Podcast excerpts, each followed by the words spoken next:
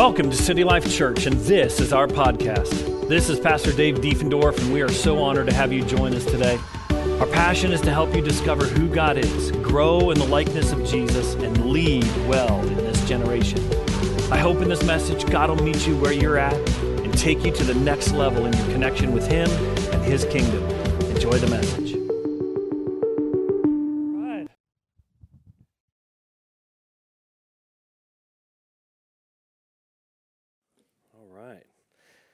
Morning.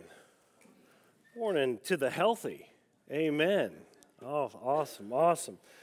Well, uh, my family, the whole crew, uh, got taken out last weekend, so we're on the mend. But um, anyway, hope you guys are doing good. We are in the middle of this series going through Deuteronomy, which is a huge book in the Old Testament. We're going to go through that in four weeks and we're in the third week. So it's just kind of a 10,000 foot view of a very deep book that you could probably take the whole year and kind of dig the nutrients out of to uh, just preach. And so it's, it's really rich. Uh, and so, anyway, so if this is your first Sunday, you're kind of joining us midstream. But uh, hopefully, as you kind of jump on, uh, you'll be able to kind of track with uh, where we're at in the story and kind of journey with us. So, um, just to kind of catch up, uh, this is Moses' uh, last speech before the nation of Israel is going into the promised land. Uh, they've gotten out of Egypt, they've traveled for 40 years, and now they're about ready to go into the promised land. And uh, this is 40 days before they go in. Moses gives uh, numerous addresses. There's three major ones. Some people break it up into eight. Um, but anyway, there's, there's, uh, so this is this kind of final impartation. This patriarch, father, who's been leading these knuckleheads for 40 years, is given his last kind of like, this is what you need to know before you go into the promised land that has a lot of big enemies and giants in it, and uh, you need him. So, kind of a core verse that kind of stuck out from the last couple weeks Deuteronomy 10 12. This it says, Now, Israel, what does the Lord your God require of you but to fear the Lord your God, to walk in all his ways, to love him, to serve the Lord your God with all your heart and all your soul, and to keep the commandments and statutes of the Lord, which I'm commanding you today for your good. The principles of God's covenant that he laid out to Israel were clearly expounded so that the children of Israel could fully understand the issues that were involved in being a holy, set apart people in a land of different people who serve different gods. So God spent 40 years preparing them. And again, this is his final address. So before we dive in, let's pray and uh, let have God, Holy Spirit, tee, us, tee our hearts up. So, Lord God, we just uh, thank you for God bringing us here. Thank you for opening up our hearts and our minds to, God, hear your word. God, it's what we're crying out for uh, a word of truth in a sea of lies. And so, Lord, I pray that you would help us anchor our lives and our hearts and our minds into your word and teach us how to be your people today. In Jesus' name, amen. Amen. Well, uh, to kind of kind of tee this one up, have you ever met someone new? This is kind of happens all the time. Met someone new, and the kind of the first face they show you, they're kind of like, man, this is kind of a cool cat. Like, man, I like this person. And then you hang out with them for maybe, you know, three, four, five times, and then maybe that sixth time, like a different face of them kind of shows, you know? Now, it could be, it doesn't necessarily have to be bad, you know, like, man, you just blew up on your wife. Like, no, no, no, it doesn't have to be like totally like dark. It could have just been like, uh, yeah, he does this kind of weird thing when he eats his food, you know, and it's just kind of like, wow, there's some kind of weirdness or like a weirdness or uh, a little uh, uh, proclivity or uh, uh, thing kind of shows up and you're just kind of like, oh.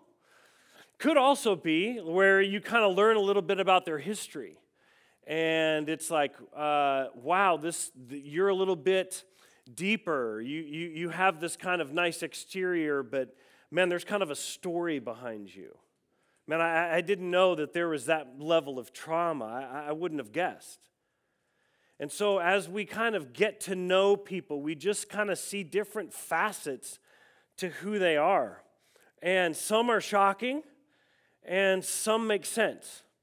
And as you kind of get to know them, all those facets kind of begin to kind of come together in kind of this unique kind of pearl, you know, or, or gemstone of, of treasure that's there that kind of makes that person's story.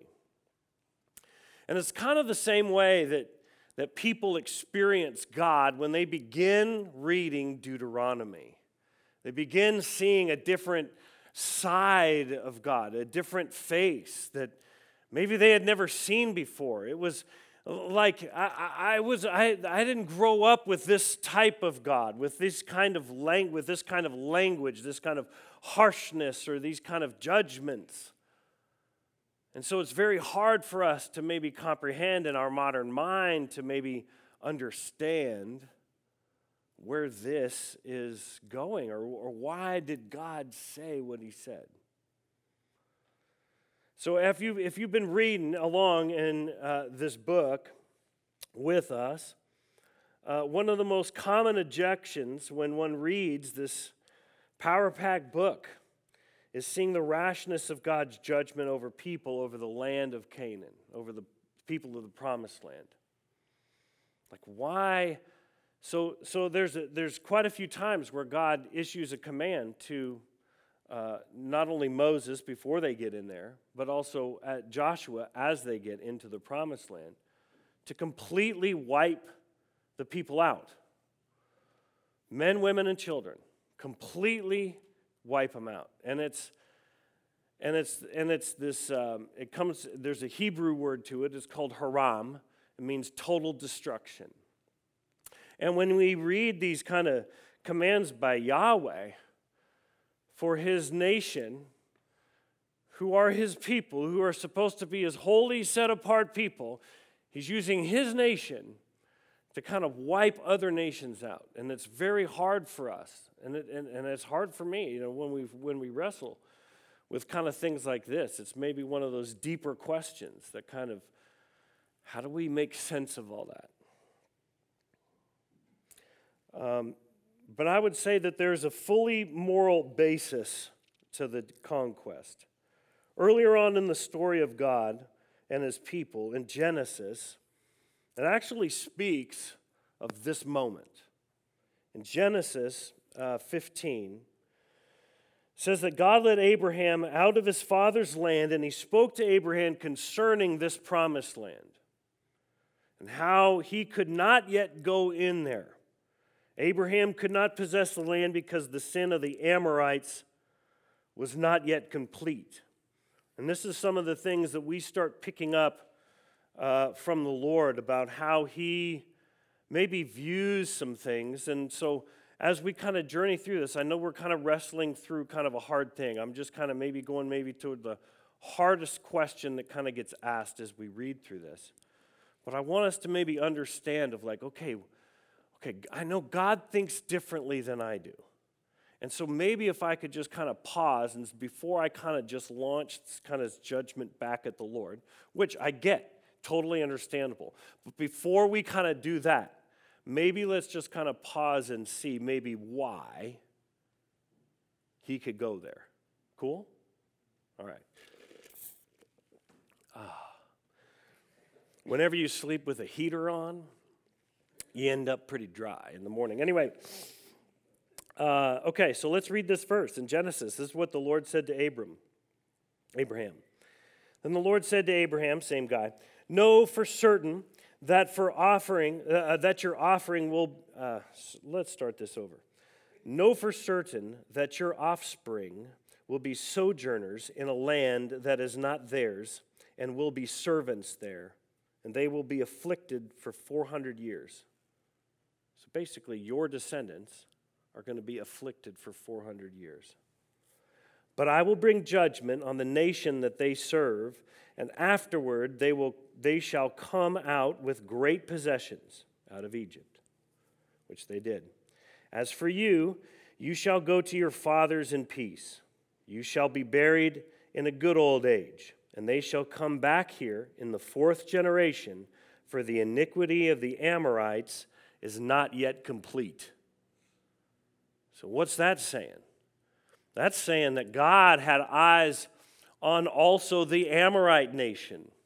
Not that, that were, they were his people or his possession, but his eyes were upon it, and he saw the depravity, as the depravity of that nation increased, that the judgment would follow. Leviticus 18 teaches that the morality of a people either allows them to occupy a land or else causes the land to expel them. Now, that's an interesting premise. The morality of the people within the land causes them to either occupy the land or get kicked out of the land. I think if you know a little bit about history, you could probably say, wow, whether they were godly nations or not, that kind of seems how it works out. When the morality of the people decline, seems like that brings God's judgment to that nation. So, the reason Israel possessed Canaan by dispossessing the Amorites was that the sin of its inhabitants abounded to the point that God no longer allowed them to occupy that land. And you think, man, how badly could that have been? Like, how bad could that have cult, that culture been? How dark. And to the point, was it that dark I mean, you kind of start kind of asking questions as you kind of process this in real time. It's just kind of like, okay, well, how dark? Was it that dark? Is that there, like, how about like if there were like 100? And then as I kind of like thinking about this, I started thinking about this story that we find in Genesis of God talking to Abram about Sodom and Gomorrah. Okay, so in Sodom and Gomorrah, Abraham had this conversation, Genesis 18. And he asked God this question Will you sweep away the righteous with the wicked? God was bringing judgment on this, these two cities, Sodom and Gomorrah, and he let Abraham know about his judgment. And in that, they're in their relationship, Abraham comes back to God and says, God, are you going to wipe these people out if there was just 50 righteous? What about 50 righteous? And God comes back, he goes, Okay, if there's 50 righteous, I'll spare the city. And then Abraham, it's such an interesting dialogue because it goes on for quite a while. And then Abraham goes, Well, okay, Lord, what if there were, of those 50, let's say, maybe five weren't really like legitimate, right? We kind of like examined them and they, oh, it's like, would you wipe 40? Would, how about five? Would, so, how about 45? And he goes, 45, sure. And then he goes back, how about 40? How about 30? How about 20? How about 10? Like, it's kind of like, how many countdowns do you need? But then it gets down to like, okay, if there's 10 righteous in the city, God said I'd spare it. So, what does that say to the, for these cities that God issues total destruction? I mean, again, it's really hard to kind of answer a really big question like this in 10 minutes on a Sunday morning. But it is kind of like, okay, maybe there maybe there's kind of like justification for God to do what he does to his own planet. I mean, we kind of don't have any much problem when it comes to like, oh, God wiped out with the flood, and here comes Noah. And it's like, oh, yeah, okay, cool. It's like, wait, the whole earth got wiped out. There was like civilizations, massive maybe technologies that was going on. And then, boom, here's this flood. Yeah, okay, cool. Here comes Noah. It's like we don't have much uh, moral, ethical problem maybe with that. But when it kind of maybe comes to issues like this, where God's giving command for his nation to kind of wipe people out, it's like, uh, that's kind of hard to reconcile. So, not to fully answer the question, but it's a lot to wrestle with there. But at the end of the day, I trust Jesus, who not only affirmed the law of Moses, but obeyed it fully, which we'll get to. But um, Jesus was the full reveal of who God is. And there is some facets to when we get to know God more about his judgment that is true about who he is. It's what makes his love actually more beautiful is his justice, is his judgment, that he comes and he actually makes things right. He isn't just this kind of love, ethereal, kind of like, let's just be happy, kumbaya. That there actually is an account for our lives, that there actually are our judgments and the things that we do and say and think actually matters and actually actually brings heaven or hell through our lives what we do. So, anyway, really tough to wrestle. So, today, I just wanted to kind of hit that subject really quick and, and give it justice. But uh, anyway, we are now in chapters 12 through 26. Um, oh, what was that? I don't know. Um, okay, so um, we're gonna we we we we've gotten up to through chapter 11, and uh, we're now in chapter 12. Now, beginning in chapter 12 um, through 26, it's one of the most difficult portions of the Bible to kind of outline. Um, there doesn't seem to be uh, hard lines as Moses is uh, extrapolating out the Ten Commandments. He seems to be giving practical, actual examples of how to carry out this law. But they seem to kind of follow the flow of the Ten Commandments. And uh, so, Philo, a Jewish philosopher in the first century, was the first to kind of suggest this kind of order.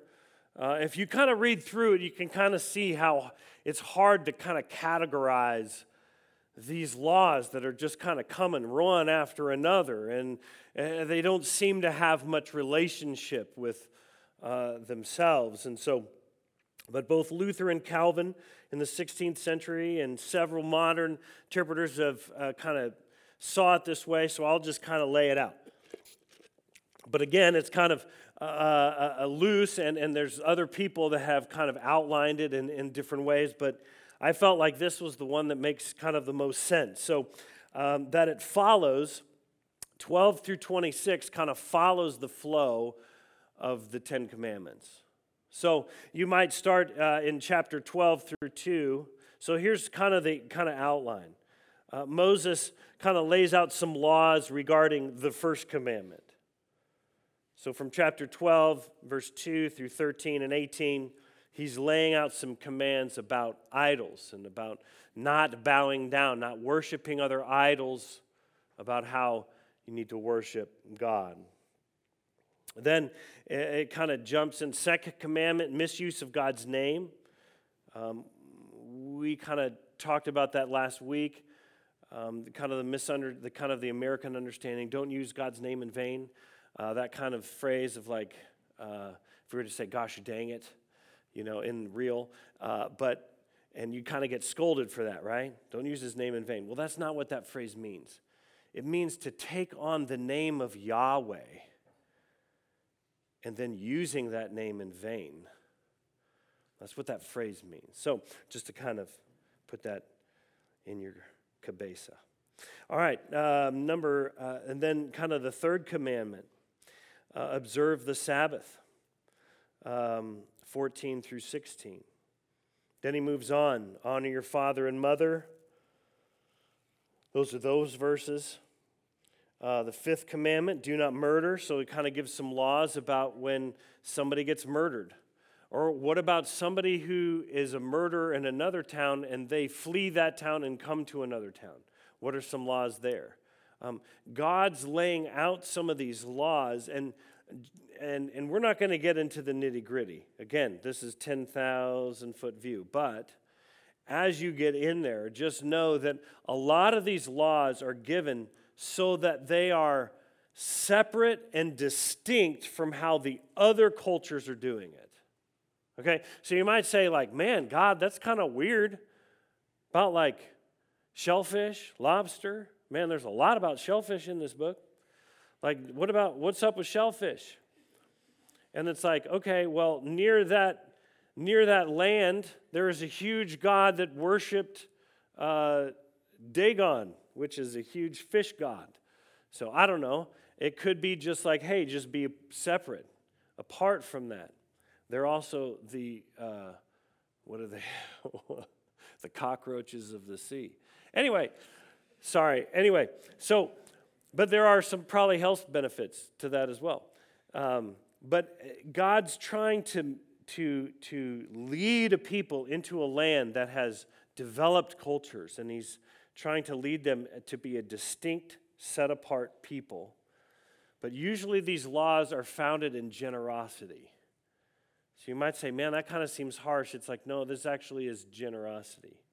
So giving uh, grace to the foreigner. If a person does get in trouble, they can flee to another city, and there's kind of cities of refuge and kind of how they handle justice. It's quite unique. Sixth commandment don't commit adultery, kind of lays out some rules there about sex, uh, adultery, fornication, all that jazz.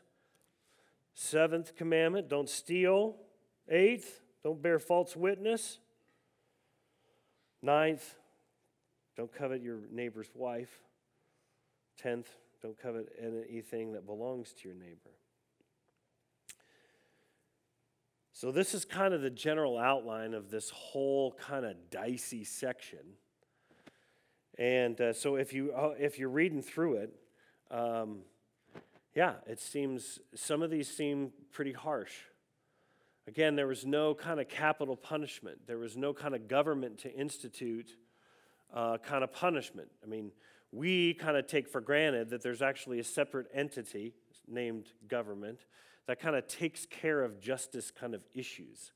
Um, and that's kind of like that, the, there's a grace to that in a larger city, right? But if you're in a, in a small village, I mean, you're involved in, you know, kind of uh, bringing a sentence upon someone's life if they or, or, or giving them a penalty to if they committed something criminal in, in, uh, in the village, and you have, bearing the burden of giving that judgment.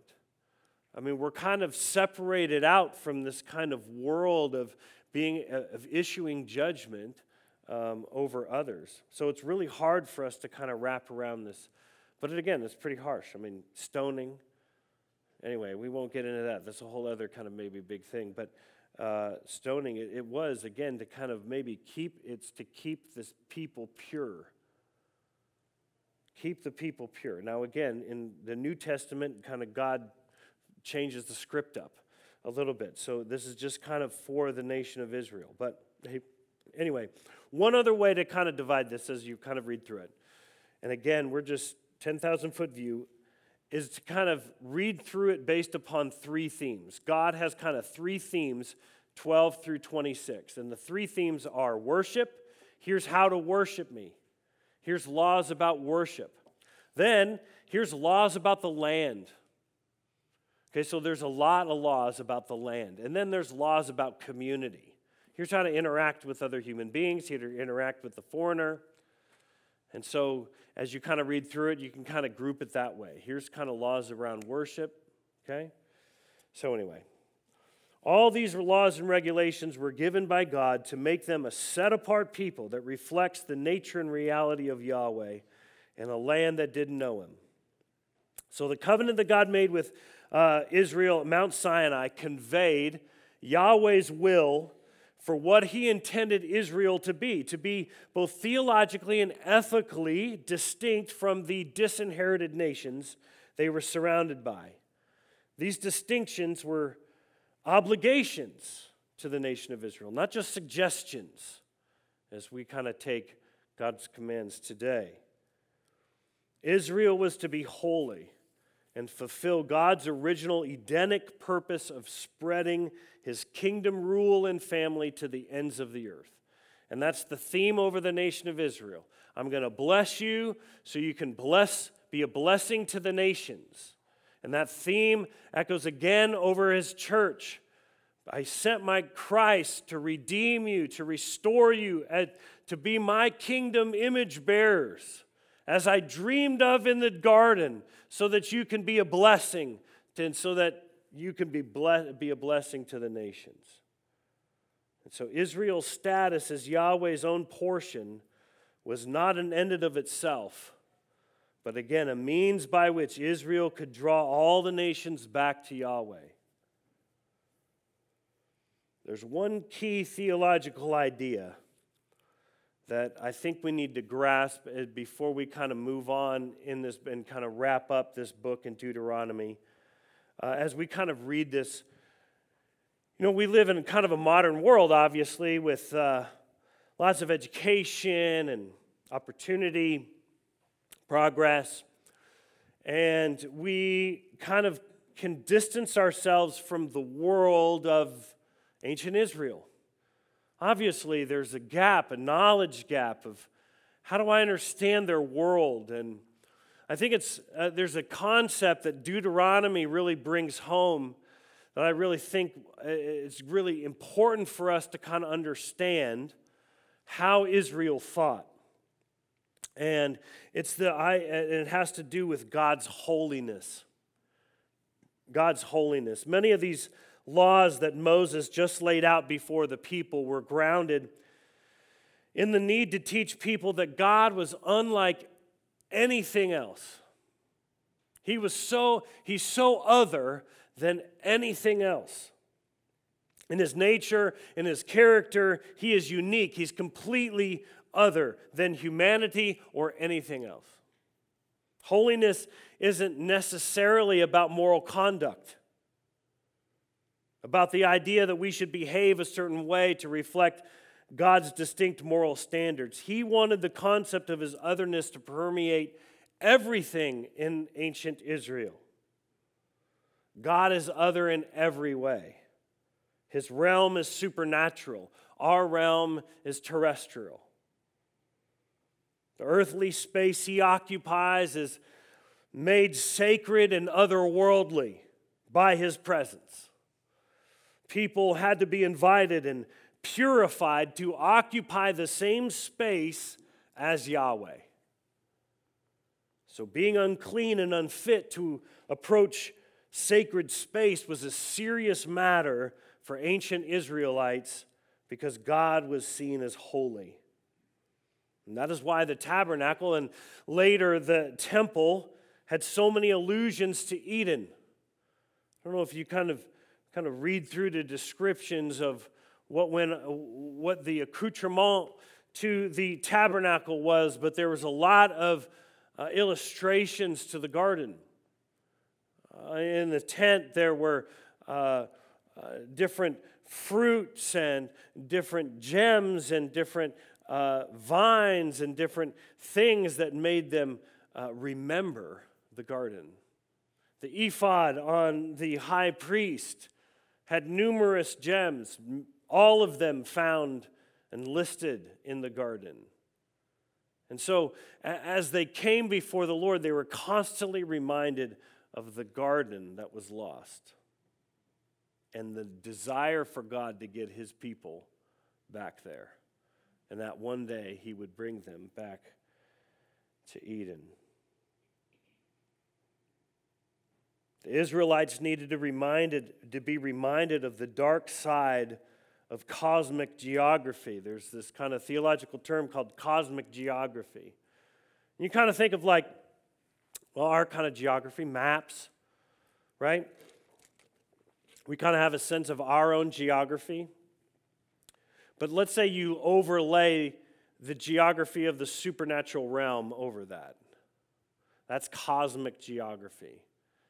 And so, kind of territorial, Paul kind of preached about uh, high powers and principalities and all this kind of thing. So, there's kind of cosmic geography, and he, it's kind of a cool term anyway.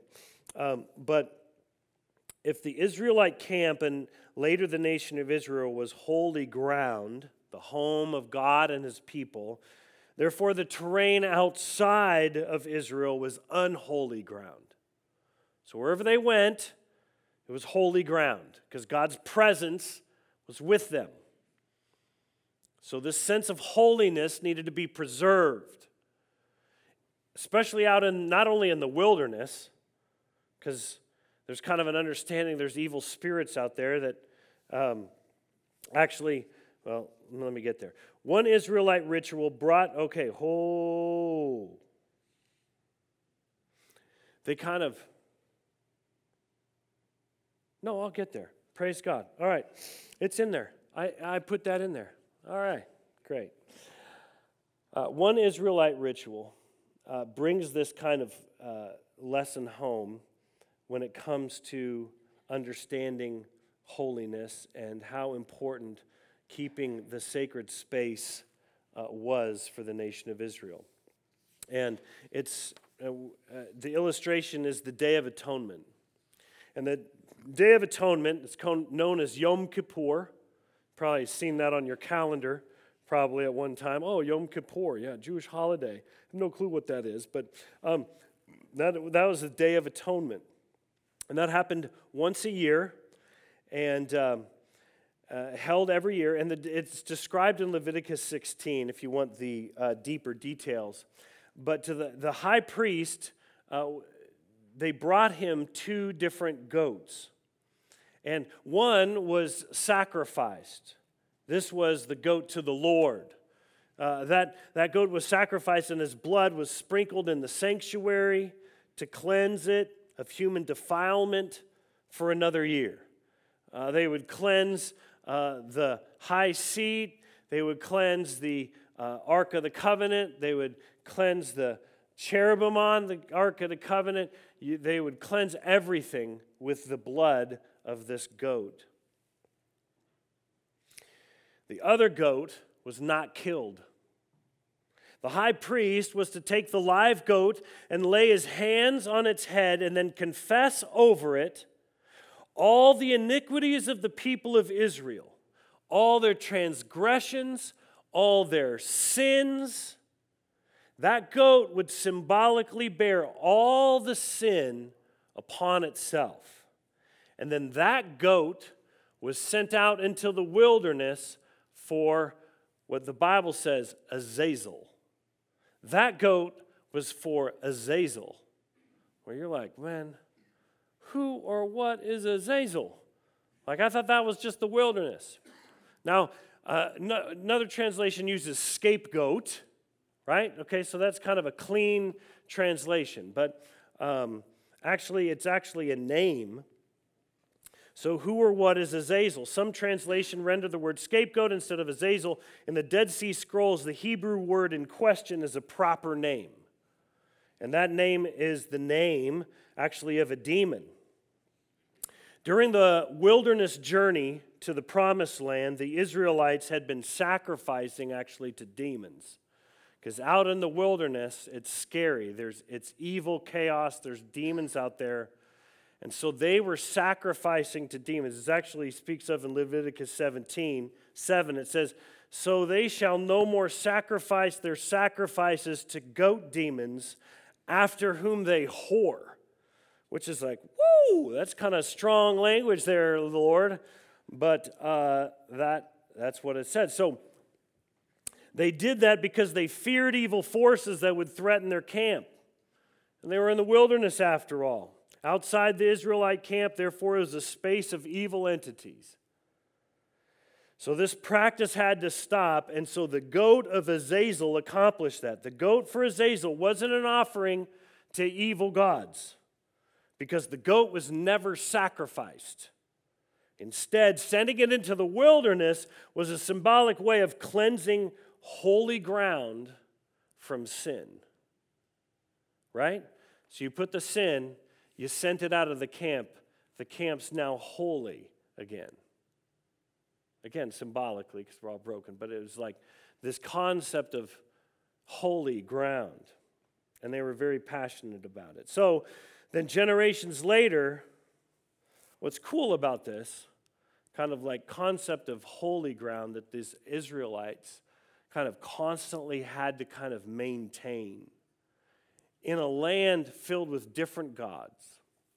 That God said, if you maintain this kind of holiness, I will guarantee you victory. If you maintain this kind of sense of holiness, this kind of like cleanness before me, I promise you that every large enemy that would stand before you, that I will give you victory. It's this massive promise God gives his people. But of course, the people fail. The people don't honor God in that way the people in the promised land, once they get in there, like we said last week, it was two generations later, where they completely dissolve into worshiping the gods of the land of Canaan.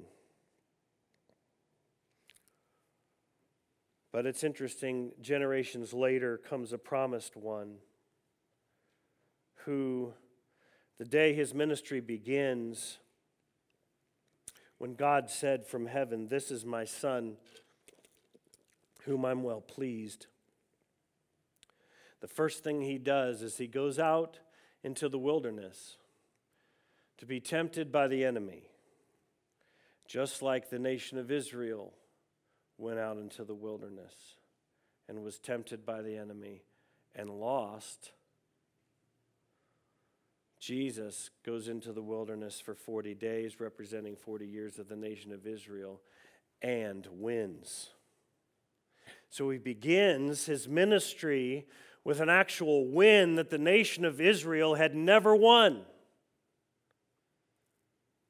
Days of obedience in the promised land, full, constant obedience the place that he, he would expect to find evil forces of evil, he conquers Satan's temptations, all using passages from Deuteronomy. Then he ministered to his people, showing and telling them the gospel of the kingdom.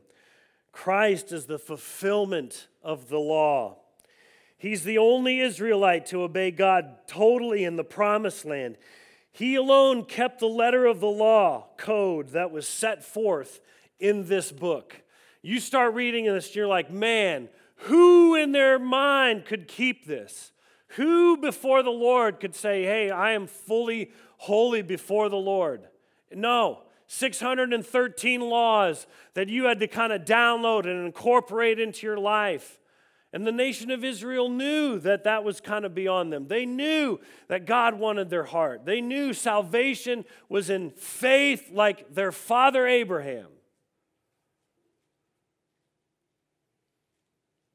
And so his ministry culminates by yielding his perfect life to his accusers. He was crucified not in the holy city of Jerusalem. No, he was brought outside the city because he's unclean. Why is he unclean? He lived a perfect life, but he is unclean, like that goat for Azazel. Our sins were placed upon him by the high priest of heaven. Almighty God. Jesus' death and resurrection sanctify us and make us fit for God's presence. Our sins are taken away. Though we are unclean and imperfect, if we have loyal allegiance in Christ, our imperfections are overlooked and we are made holy because of Jesus. So, where's that sacred space now? In Christ. We don't need a tabernacle or temple marked for sacred space, right? This is just a building. This is not sacred space, even though we kind of maybe consider it to be. But God doesn't view it that way. God said, in Christ, if you are in Christ, that Holy Spirit that comes and resides within you, you become the temple of the living God. You become that sacred, holy space that God says, man, in the midst of a culture of serving other gods, I can bring my people in the midst, carrying my sacred space, my holy presence with them as I bring heaven to earth using my people doing it. So, this concept of sacred, holy space is so important for the heart of a believer that we need to keep a sacred, holy space before the Lord, before the Lord in our hearts. So, how do we do that? How do we maintain a sacred space before the Lord? Well, one of the things is keeping a clean conscience before the Lord, keeping a clean heart before the Lord.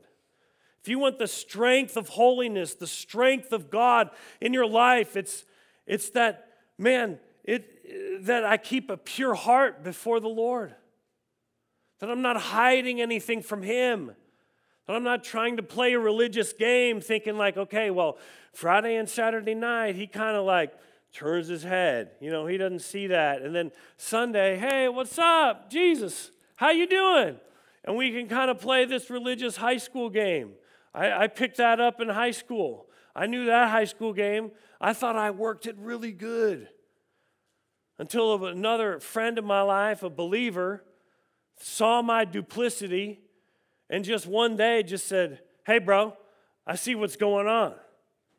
It's basically what he said. Hey, man, I see your game going on.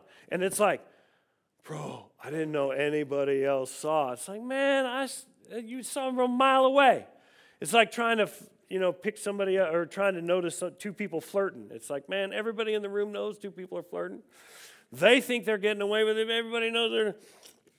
Anyway, praise God. I'm just rambling. But keeping your heart pure before the Lord, keeping your heart pure, it's so important to keep a clear conscience before God.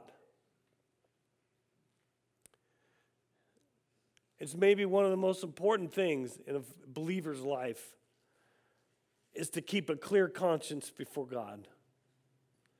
That God, I know I admit I'm weak and I'm broken. But God, I have to keep a clear conscience before you because when I hide from you, I know that is when I give the enemy just a clean open window, just an invitation to come in and make it worse. Take me down roads I never thought I'd go down. But if I keep a clean conscience, it keeps that door sealed shut because I'm, my edge is clean. I'm awake. And there's strength and holiness. And then the other thing that I think that we can kind of maybe have a sense of control over, I guess, you know, it's like the, the most thing we can control is ourselves on a good day, right? but controlling our home keeping a sacred place in our home, fighting to keep a sacred place in our home. And I, if it's just you, man, that job's easy. Going in there, cleaning house. Any sin, any iniquity that's been transgressed in that place, you need to take authority over, repent of it, even if it's not yours, like, God, I repent of whatever happened here. And I God, uh, let, uh, let me give you an example, just if you've never done this. But taking authority over sacred space. It's one of the things that I think believers are just so unequipped. And we go into homes and we can get tormented for decades. We go into hotel rooms and our children wake up with screaming nightmares. And you're like, man, what's going on? It's like that space you start learning as a believer that space matters. And with you there, you need to take authority over that space. So, like if you're moving into a house or, or a new room, just like Lord Jesus, I take authority over this room. By the, by the, in the name of Jesus, I, you know, with a believer, with the Holy Spirit, we're here now. So, any demonic spirit, you've got to go in the name of Jesus. Uh, anything that transpired here, any ritual, anything, because that's happening way more often than you think. Because Netflix and Amazon Prime is training the next generation in witchcraft, in rituals. Because you can just pick it all up. And there's spiritual, there's legitimate spiritual power that comes from that, from the dark side. So, as believers, we have to be equally equipped with the power of God and the power of Almighty, the, the Holy Spirit. Amen? This, this is really important. Taking authority, having authority, and, uh, and maintaining that kind of clean heart, that kind of holy space before the Lord. I mean, we can't, you know, topple all the giants all at once. That's going to frustrate you your whole life. But the one thing that you can kind of like, hey, before the Lord, I can do is like, man, I'm going to keep a clean conscience. So anybody who comes before me is going to meet Jesus or kind of meet an aspect, see an aspect of who God is. And then anybody who comes in my house is going to feel a sense of peace, is going to feel a sense of joy. And then you begin, your home begins a place of ministry. Like, man, whenever I go over to Joe's house, man, all my kind of like thing just, my, all my, the storm just kind of quiets down. And I don't know what it is about his house. It's like, man, Joe's been praying in that house and bringing God's peace in there before you even walked in. Amen? All right, so sorry for the long diatribe. Handle a lot of stuff. Let's pray. Lord Jesus, thank you, God, for your word. Thank you that it helps us be who you've made us to be. God, I pray that you would uh, help get us passionate about keeping a holy heart before you, a holy space before you, uh, taking authority over the things that are attacking our own lives, taking authority over the things that may be in our home. Uh, Lord, just help, equip us, be your believers in this generation. In Jesus' name, amen. Well, we hope this message has inspired you and challenged you to be the man or woman He's called you to be now and to see His kingdom grow in every area and arena of life. God is with you more than you know. For more information about our community here in Kansas City, please visit us online at citylifekc.org, and we'll see you next time on the City Life Podcast.